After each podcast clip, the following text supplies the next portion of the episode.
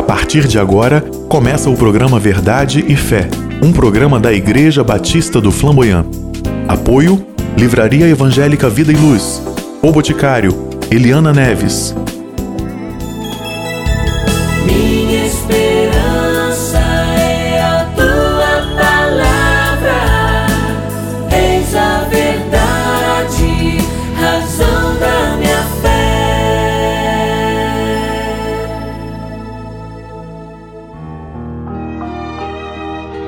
Ouça agora uma mensagem bíblica pelo pastor Sandro Reis em um dos nossos cultos na Igreja Batista do Flamboyant.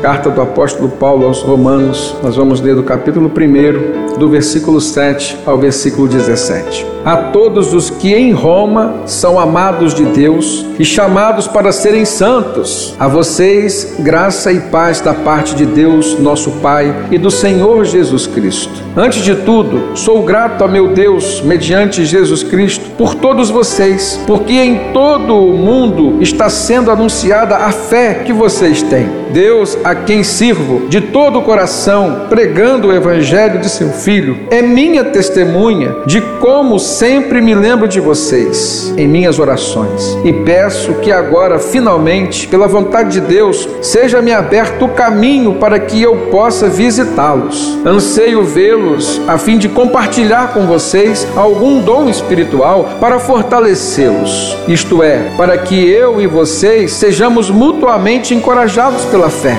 Quero que vocês saibam, irmãos, que muitas vezes planejei visitá-los, mas fui impedido até agora. Meu propósito é colher algum fruto entre vocês, assim como tenho colhido entre os demais gentios. Sou devedor tanto a gregos como a bárbaros, tanto a sábios como a ignorantes. Por isso, estou disposto a pregar o evangelho também a vocês que estão em Roma. Não me envergonho do Evangelho, porque é o poder de Deus para a salvação de todo aquele que crê. Primeiro do judeu, depois do grego. Porque no Evangelho é revelada a justiça de Deus, uma justiça que do princípio ao fim é pela fé. Como está escrito, o justo viverá pela fé. Irmãos, quase todos sabem que esta carta aos Romanos foi escrita pelo próprio apóstolo Paulo.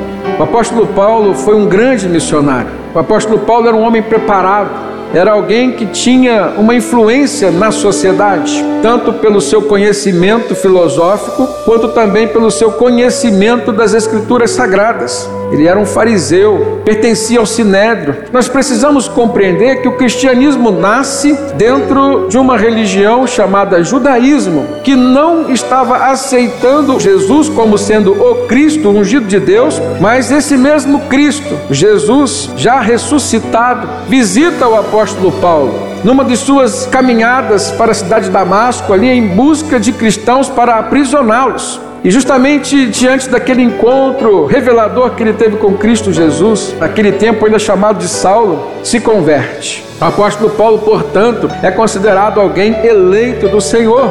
O Senhor se revelou a ele, o Senhor foi em busca dele, o Senhor o queria para ser o embaixador de Cristo entre os gentios. E quem eram os gentios? Todo aquele que não era considerado judeu. O apóstolo Paulo, irmãos, na sua característica de ser um grande missionário, fez três grandes viagens missionárias. Na primeira viagem missionária, ele passou por dez cidades e certamente plantou ali dez igrejas. E o conceito de igreja não está vinculado a templo. O conceito de igreja está vinculado e associado a um grupo de irmãos convertidos e que, por serem convertidos, têm o Espírito Santo e, por terem o Espírito Santo, têm o selo da salvação e pertencem então agora ao céu. São cidadãos dos céus, embora vivam ainda na terra. O apóstolo Paulo fez uma segunda viagem missionária. E nessa segunda viagem missionária ele passou por 12 cidades, diferentes das 10 primeiras. E por ali certamente deixou mais 12 igrejas. Na sua terceira viagem missionária ele passa por 18 cidades. E algumas dessas ele passou pela segunda vez. E houve uma quarta pequena viagem missionária do apóstolo Paulo, na qual ele já estava como prisioneiro. Mas por que viagem missionária? Porque mesmo como prisioneiro, o Senhor fez milagres através dele, o Senhor operou na vida dele. Ele passou pela ilha de Malta, ele pregou o evangelho ali, ele foi para Roma, então foram as duas últimas cidades por onde Paulo esteve e aonde ele esteve, enquanto teve vida, ele pregava o evangelho do Senhor. Paulo então escreve esse texto para os cristãos que se encontravam em Roma, abrindo seu coração e dizendo: Eu gostaria muito de conhecê-los. Já tentei ir várias vezes, mas fui impedido. Não explicitou exatamente quais foram os motivos que o impediram, mas certamente que agora Deus estava proporcionando uma forma indireta a visita de Paulo àqueles irmãos através dessa carta. O apóstolo Paulo, irmãos, não só escreveu esta carta aos Romanos, a Bíblia nos mostra no Novo Testamento 13 cartas que o apóstolo Paulo escreveu. Dos 27 livros do Novo Testamento, ou do cânon do Novo Testamento, 13 foram escritos pelo apóstolo Paulo. Quais são então, irmãos, a partir da experiência vivida por Paulo e a partir desse texto introdutório da sua carta aos Romanos, aquilo que a gente pode dizer ser atitude de alguém que tem um coração missionário?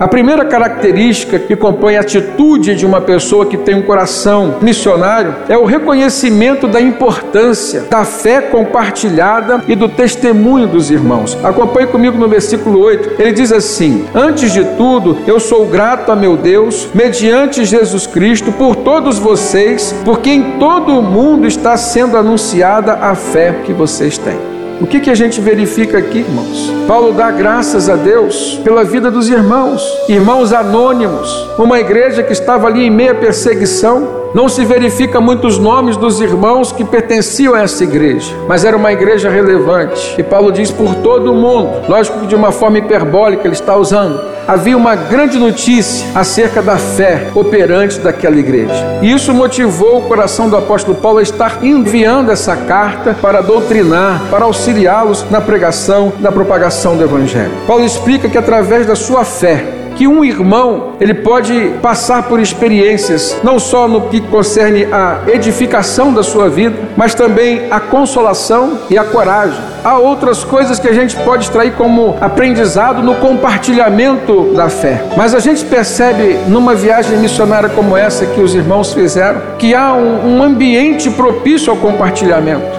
Porque justamente quando você se abstrai de todas as outras coisas, quando você começa a se dedicar a algo que é um projeto de Deus dado a você, e você olha ao seu redor e você começa a ver outras pessoas, crianças, adolescentes, homens, mulheres, como vimos ali, a gente começa a perceber o Espírito Santo operando na vida das pessoas. A gente no ambiente missionário, irmãos, tem compartilhamento de oração. Um coração missionário, irmãos, ele precisa ter compartilhamento de experiências que envolvem a fé. Muitas pessoas têm compartilhado outros tipos de experiência, mas a experiência que vale a pena é aquela experiência que a gente vive aos pés do nosso Senhor, quando estamos ali diante dele clamando, quando depositamos toda a nossa expectativa e esperança. Milagres acontecem quando os servos de Deus agem assim. Isso aconteceu várias vezes com o apóstolo Paulo, em suas várias viagens missionárias nas diversas cidades por onde ele passou.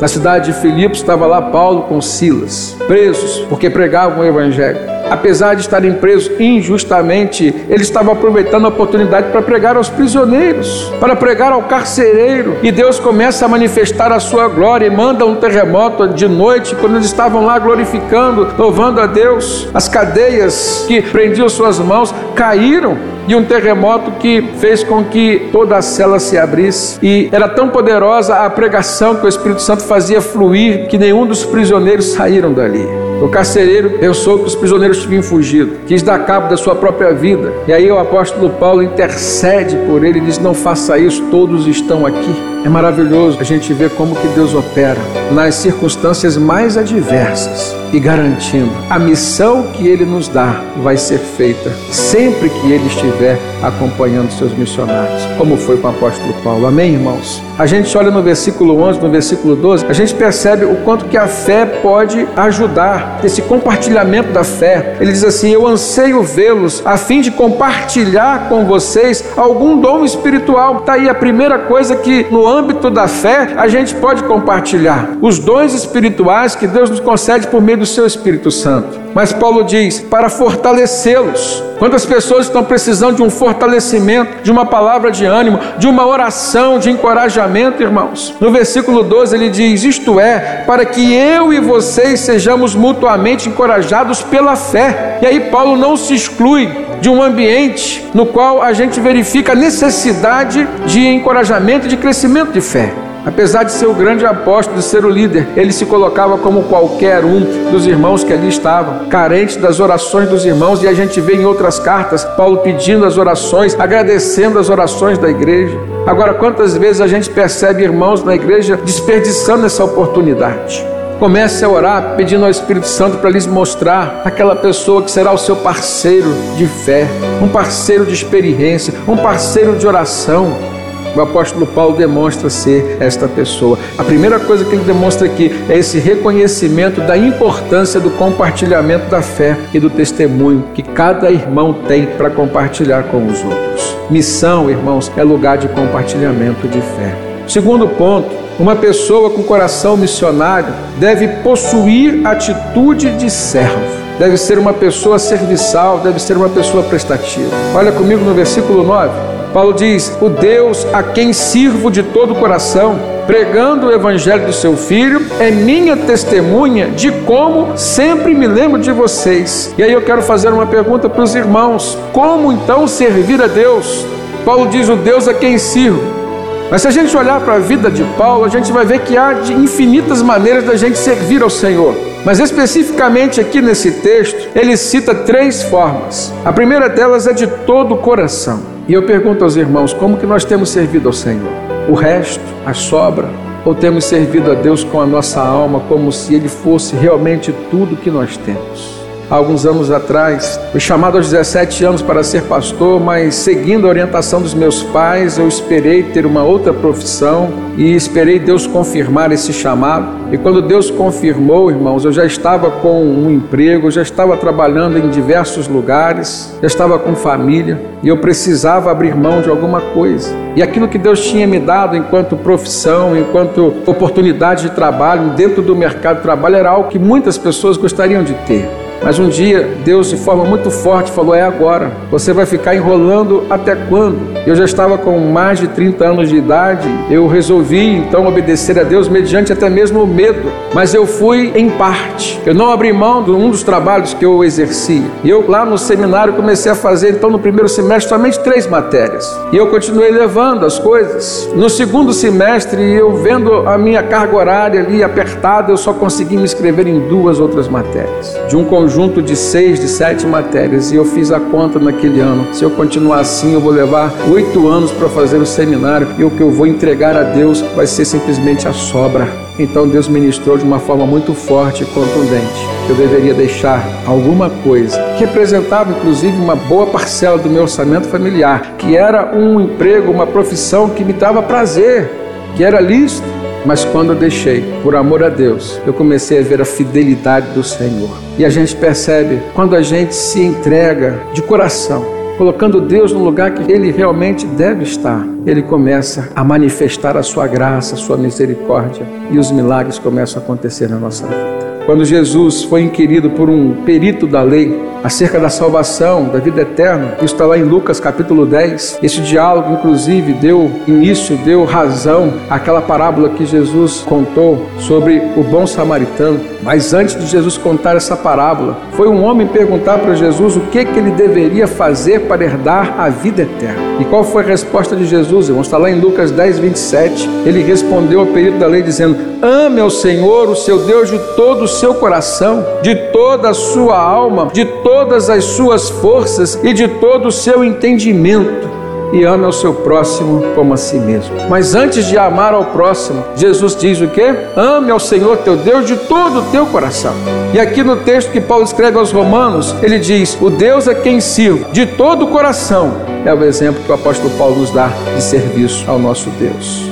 A segunda maneira de servirmos ao Senhor é pregando o Evangelho. E a gente prega o Evangelho não só com palavras, irmãos, a gente prega com a nossa vida também. Mas a gente precisa se capacitar Eu me lembro que, voltando essa experiência do seminário, mesmo fazendo somente três matérias, aquela matéria que eu já estava fazendo era história do cristianismo. Eu me lembro que numa das viagens que eu fiz a um congresso na área de computação, que era minha área profissional, Deus me deu a oportunidade de pregar o evangelho na volta no ônibus para uma pessoa e aquilo que eu estava usando foi a pegada inicial para que o evangelho pudesse ser pregado. Então há um ditado, um jargão, que diz assim: Deus não chama os capacitados, mas Ele capacita os seus escolhidos. Isso é um jargão, isso não está na Bíblia, não, não é versículo bíblico, mas é uma realidade. Funciona também o contrário, irmãos. Quanto mais a gente se capacita, mais Deus nos usa. Então muitas pessoas ficam aí esperando Deus capacitá-los. Mas quando a gente ama Deus de todo o coração e a gente entende que há uma necessidade de capacitação para servi-lo melhor, por que ficar esperando? Esperando essa capacitação que virá do Senhor e colocando tantas outras coisas como prioridade na nossa vida. Chega um momento que a capacitação para servir melhor a Deus precisa ser uma prioridade na sua vida. Jesus falou que a boca fala aquilo que o coração está cheio. Então encha o seu coração com a palavra de Deus e quando você abrir sua boca, o que vai sair é a palavra de Deus. E esse era o propósito do apóstolo Paulo. Aliás, esse foi o exemplo deixado pelo apóstolo Paulo. Ele servia ao Senhor de coração, ele servia ao Senhor pregando o evangelho. E a terceira forma que a gente vê aqui no texto, ele servia ao Senhor lembrando das outras pessoas, ou seja, ele era um intercessor. Você tem um papel importante na vida do seu irmão. Não pense que você não tem valor não pense que Deus esqueceu de você. Não pense que você é aquela pessoa que não tem nenhum dom, que não sabe fazer nada. Comece agora a abrir seu coração para Deus e comece a estar atento às oportunidades. E você vai ver que, às vezes, apesar de não conhecer tantas coisas, ou apesar de ser até mesmo um novo crente, Deus quer te usar. O apóstolo Paulo via isso. Ele se lembrava sempre das pessoas. Aliás, pessoas sempre foram prioridades na vida de Jesus. Independente se era rico, se era pobre, Jesus estava sempre olhando para os corações das pessoas. Pessoas, irmãos, era a razão da missão de Jesus. Por quê? Lá em João 3,16 diz que Deus mandou Jesus para vir a este mundo para quê? Para morrer pelas pessoas, para que elas pudessem ser salvas mediante a retirada da culpa, porque Jesus haveria de morrer na cruz para isso. Agora, em terceiro lugar, uma das atitudes que a gente vê numa pessoa que tem um coração missionário, o apóstolo Paulo nos mostra que essa pessoa precisa ter atitude de oração. No versículo 9 ele diz: Como sempre me lembro de vocês, e ele entra no versículo 10: Em minhas orações. E peço que agora, finalmente, pela vontade de Deus, seja-me aberto o caminho para que eu possa visitá-los. Antes de visitar, antes de conhecer, Paulo já estava orando pelas pessoas que Deus haveria de apresentar para eles. Irmãos, nós temos agido assim, eu creio que em parte. Mas se essa palavra vem para nós enquanto igreja, é direcionamento de Deus que a gente possa ter uma vida de oração ampliada. É direcionamento de Deus que quando a gente sabe que vai fazer missão em algum lugar, que a gente já esteja orando pelas pessoas daquele lugar. É direcionamento de Deus, irmãos, que quando a gente sabe, por exemplo, que os nossos filhos estão na fase de escolher alguém que futuramente haverá de compor a nossa família, que a gente já esteja orando. É direcionamento de Deus que a gente dê uma atenção maior para as pessoas, que a gente comece a orar pelas pessoas que hão de entrar por aquela porta ali. E eu confesso para os irmãos, desde o início desta igreja, eu sempre orei para que o Espírito Santo pudesse estar controlando aquela porta, direcionando, irmãos, as pessoas que ele queria trazer para cá para servir e para serem salvas por meio da pregação do Evangelho. E a gente sabe que uma das grandes lutas que nós enfrentamos como batalha espiritual está nas pessoas que entram para uma igreja, assim como pessoas que entram para uma família. E Jesus fala na parábola do trigo e do joio, aplicando justamente a pessoas. Abra os seus olhos espirituais para enxergar isso dentro da sua casa. Abra os seus olhos espirituais para enxergar isso dentro da tua empresa, no teu ambiente de trabalho. Abra os teus olhos para enxergar isso aqui nesse ambiente de igreja, irmãos. E uma das coisas maravilhosas que a gente traz como experiência missionária nessa viagem que nós fizemos, uma viagem de 1860 quilômetros, num ambiente sadio, amizades cultivadas, pessoas orando por pessoas, pessoas abrindo seu coração no momento do culto. A gente viu outros irmãos abrindo seus corações, coisas que não fazem em outros ambientes, irmãos, mas porque tinham confiança naqueles que ali estavam, como sendo membros do corpo do Senhor Jesus. Confiando na presença do Espírito Santo que traz unidade, diferentes em tantas coisas, mas iguais no propósito de servir a Deus e na presença do Espírito Santo em seus corações. Os grandes heróis da Bíblia, irmãos, foram pessoas que tinham vida de oração, pessoas que oravam pelos outros, pessoas que oravam pelos locais para onde iam. E a gente vê Abraão foi vitorioso porque foi um homem de oração. Moisés teve vitória porque foi um homem de oração. A gente vê Josué, sucessor de Moisés, orando em meio a uma batalha e ele ora para o Senhor que esse dia se prolongue. A Bíblia diz que ele orou, o sol parou para que o povo de Deus pudesse ganhar aquela batalha. Gideão, irmãos, recebe uma missão de Deus e o anjo de Deus fala: Você vai ser um guerreiro, um libertador do seu povo com relação à opressão que tem sofrido dos medianitas. E aí Gideão olha para si e diz assim: Mas eu, um lavrador, não tenho instrução de guerra, como que eu poderei lutar e liderar um exército? E aí ele fala com Deus, preste atenção nesse detalhe: ele fala com Deus, e Deus o ouve, e Deus o responde. Olha que coisa linda, irmãos, você conversar com Deus, você ter respostas de Deus a partir das suas orações. Quantas pessoas estão esperando uma resposta de Deus hoje com relação à sua profissão? Quantas pessoas estão esperando uma resposta, um milagre de Deus com relação a algum tipo de enfermidade? Ou alguma definição no seu casamento? Ou na criação de filhos? Como tem sido difícil nos dias de hoje, irmãos? E às vezes a gente encontra alguns pais cristãos se culpando por conta de alguma conduta inadequada dos seus filhos. Mas o coração do outro, há um ditado que diz que é terra que ninguém anda. E nem sempre o erro na vida dos filhos, nas escolhas dos filhos, são culpa da criação dos seus pais. Mas a gente percebe que Deus é tão misericordioso que Ele opera na intercessão dos pais. E eu já vi mães conquistarem a conversão dos seus filhos por conta de uma vida inteira, mais de 30 anos de oração, de intercessão pela conversão e pela salvação dos seus filhos, irmãos. Que coisa linda a gente vê essa resiliência, a gente vê essa persistência essa perseverança na vida de alguns cristãos. A gente olha na Bíblia, a gente vê Elias, grande profeta, mas Tiago diz no Novo Testamento que ele era um homem como nós, sujeito às mesmas paixões que nós, era gente comum, mas tinha vida de oração, tinha fé. E ele ora pedindo a Deus que cessasse a chuva, e Deus cessou a chuva. E depois ele ora pedindo a Deus que mande chuva, e Deus manda chuva. Ele ora pedindo a Deus para ressuscitar o filho da viúva de Sarepta, e Deus ressuscita aquela criança. O Deus que ressuscita pessoas, irmãos, que não pode curar. O que mais esse Deus não pode fazer em favor de um coração que ora, de um joelho que se dobra? A gente vê o seu aprendiz, Eliseu, que ocupou o seu lugar pedindo porção dobrada do Espírito dele, fazendo justamente o dobro de milagres que a Bíblia mostra que Elias tinha feito. Eliseu tem registrado na palavra o dobro de milagres, e a gente vê Eliseu também orando agora para ressuscitar o filho da mulher sunamita. E Deus também ressuscita um menino para atender a oração de intercessão de um profeta. A gente vai para o Novo Testamento, a gente vê o apóstolo Pedro e João orando, aquele paralítico que estava mendigando a porta do templo, a porta chamada Formosa, e ele pede uma esmola, e Pedro olha com compaixão para a vida daquele homem e diz assim: não há dinheiro que consiga libertá-lo desse cativeiro. Então ele diz: Não tenho ouro nem prata, mas em nome de Jesus o Nazareno, eu te digo: levanta-te e anda. E Deus faz aquele milagre acontecer.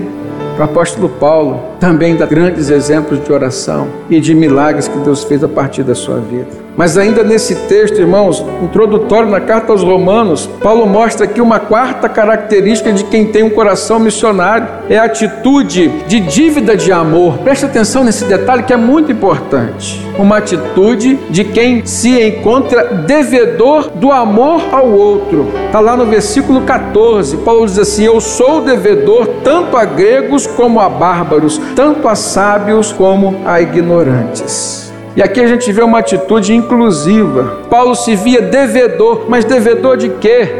Devedor do amor de Cristo. E isso ele explica no capítulo 13 dessa mesma carta. Abra sua Bíblia em Romanos 13, 8. Paulo diz assim: Não devam nada a ninguém a não ser o amor de uns pelos outros, pois aquele que ama seu próximo tem cumprido a lei. A ninguém devais coisa alguma a não ser o amor de Deus que opera em nós a partir de Cristo Jesus. Você tem se visto assim? Quando você está diante de alguém que te fere, você se enxerga como um devedor do amor a esta pessoa. Eu quero te dizer, irmãos, essa pessoa é mais carente do teu amor do que aquela pessoa que te trata bem.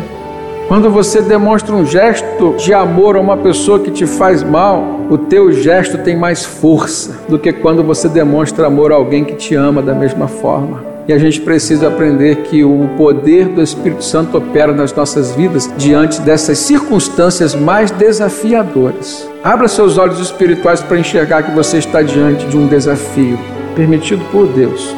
Pode ter sido criado por Satanás, mas foi permitido por Deus, porque não cai um fio de cabelo da nossa cabeça sem que Deus permita. E se nesse momento você, com olhos espirituais, com domínio próprio, que é fruto do Espírito Santo, você disser em oração: Senhor, esteja comigo aqui. Você não precisa nem falar, basta pensar. Leva um segundo para você fazer isso. Senhor, que eu possa reagir conforme o teu Espírito Santo, com a sabedoria do teu Espírito Santo. Há tantas orações que você pode fazer nesse momento, demonstrando submissão a Deus, para que você tenha sucesso nessa circunstância. Se você não tem feito isso, comece a provar isso. Você vai ver quantas pessoas você vai ganhar em vez de perder. Seja um agente da paz. Ainda nesse texto de Romanos 13, 8 que eu citei, quando Paulo diz a ninguém devais coisa alguma a não ser o amor de Deus, eu quero mostrar o contexto para os irmãos. Romanos 13, 8. A ninguém devais coisa alguma, a não ser o amor de uns pelos outros, pois aquele que ama seu próximo tem cumprido a lei. Aí olha no versículo 9. Pois estes mandamentos, e ele cita: não adulterarás, não matarás, não furtarás, não cobiçarás, e qualquer outro mandamento, ele explica, todos se resumem nesse preceito. Qual é o preceito? Amar ao próximo como a si mesmo, que é um mandamento de Deus. E aí no versículo 11 ele diz: façam isso compreendendo o tempo em que vivemos. Olha como o apóstolo Paulo tinha a mente aberta, irmãos compreendendo o tempo que você está vivendo, compreendendo a circunstância. Nós estamos vivendo um tempo adverso hoje, que é o tempo de pandemia, está acabando em nome de Jesus, mas ainda estamos nela. E quantas coisas a gente foi instado a decidir, a fazer, a falar em meio a essa circunstância. Ou seja, nós, segundo o apóstolo Paulo, precisávamos estar compreendendo esse tempo. Precisamos ainda compreender quem não compreendeu, compreender a necessidade do outro, compreender o medo do outro, compreender as preocupações do outro, irmãos. E quantas vezes eu vejo cristãos sendo tão apressados, assodados em dizer alguma coisa assim, baseado na sua experiência única de vida. Sabe que você é somente uma pessoa em meio à multidão. Sabe que você é apenas uma pessoa em meio a uma família, em meio a uma igreja. A sua opinião é mais uma. A opinião do outro precisa ser ouvida, assim como a sua também. Sem contar que o tempo de um não é o tempo do outro. Grandes problemas familiares têm acontecido por conta dessa diferença de tempo de compreensão da circunstância. Mas continuando o texto, Paulo diz: Chegou a hora de vocês despertarem do sono, porque agora a nossa salvação está mais próxima do que quando cremos. Por último, versículo 12: A noite está quase acabando, o dia logo vem. Portanto, deixemos de lado as obras das trevas e revistamos-nos da armadura da luz. Tem irmão que está reclamando: Ah, Deus não opera na minha vida, mas ele está envolvido com as coisas das trevas ainda, está vivendo sombras. Deus é luz e nós precisamos andar na luz, assim como Ele na luz está. Quinto, uma pessoa com coração missionário deve possuir uma atitude de disposição, prontidão, como algumas versões, traduções mostram, e presteza. Versículo 15. Por isso eu estou disposto a pregar o Evangelho também a vocês que estão em Roma. Simples, né? Estou em prontidão, estou pronto. Irmãos, quantas vezes Deus nos dá um direcionamento e a gente não está pronto? Às vezes a gente reclama que não tem experiência com Deus, mas todas as vezes que Deus nos chama para conversar, a gente não está disposto. Todas as vezes que Deus nos chama para um trabalho no qual Ele estará nos enriquecendo com experiências espirituais e até materiais e físicas, e a gente não está disposto ou a gente não está pronto. Eu quero te dizer em nome de Jesus um detalhe: o inimigo sempre vai colocar uma coisinha para que você possa dizer, ainda falta, não estou pronto, não é a hora. Tem gente que diz assim: ah, eu vou fazer o que Deus está mandando, mas se Deus resolver isso para mim, depois que Deus resolver, eu faço. Irmãos, não é isso que a Bíblia nos ensina. Em último aqui, versículo 16, 17, eu aprendo que uma pessoa com coração missionário deve possuir uma atitude de ousadia, de coragem e de fé. O apóstolo Paulo diz: Eu não me envergonho do Evangelho. Esse versículo é lindo, é profundo, porque o nível de vergonha muda de pessoa para pessoa, de ambiente para ambiente. A manifestação da vergonha ela pode ser diferente de pessoa para pessoa e às vezes você está com vergonha do Evangelho e não sabe. Está por trás de uma timidez. Você diz, sou tímido. Não, você está com vergonha do Evangelho. Está por trás de uma inércia. Você não consegue fazer, não consegue sair do seu lugar. Aí você diz, é incapacidade. Não, é vergonha. Está disfarçado de outra coisa. Porque não me envergonho do Evangelho, diz o apóstolo Paulo porque é o poder de Deus para a salvação de todo aquele que crê, primeiro dos judeus, depois do grego. Porque no Evangelho, diz Paulo, é revelada a justiça de Deus, uma justiça que do princípio ao fim é pela fé. Como está escrito, o justo viverá pela fé. Sem fé é impossível agradar a Deus. Como é que está o índice da sua fé, o nível da sua fé? Exercite a sua fé. Crie uma musculatura espiritual na sua vida. Lembre sempre de que o justo viverá pela fé.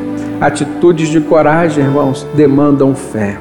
Não é o homem quem faz. A Bíblia diz que é dele tanto o querer quanto o realizar. É Deus quem faz. Mas a fé é nossa. Você precisa aumentar sempre a sua fé. Os discípulos pediram a Jesus: Senhor, aumenta a nossa fé. Está chegando ao final mais uma edição do nosso programa. Obrigado pela sua companhia e até o próximo programa Verdade e Fé.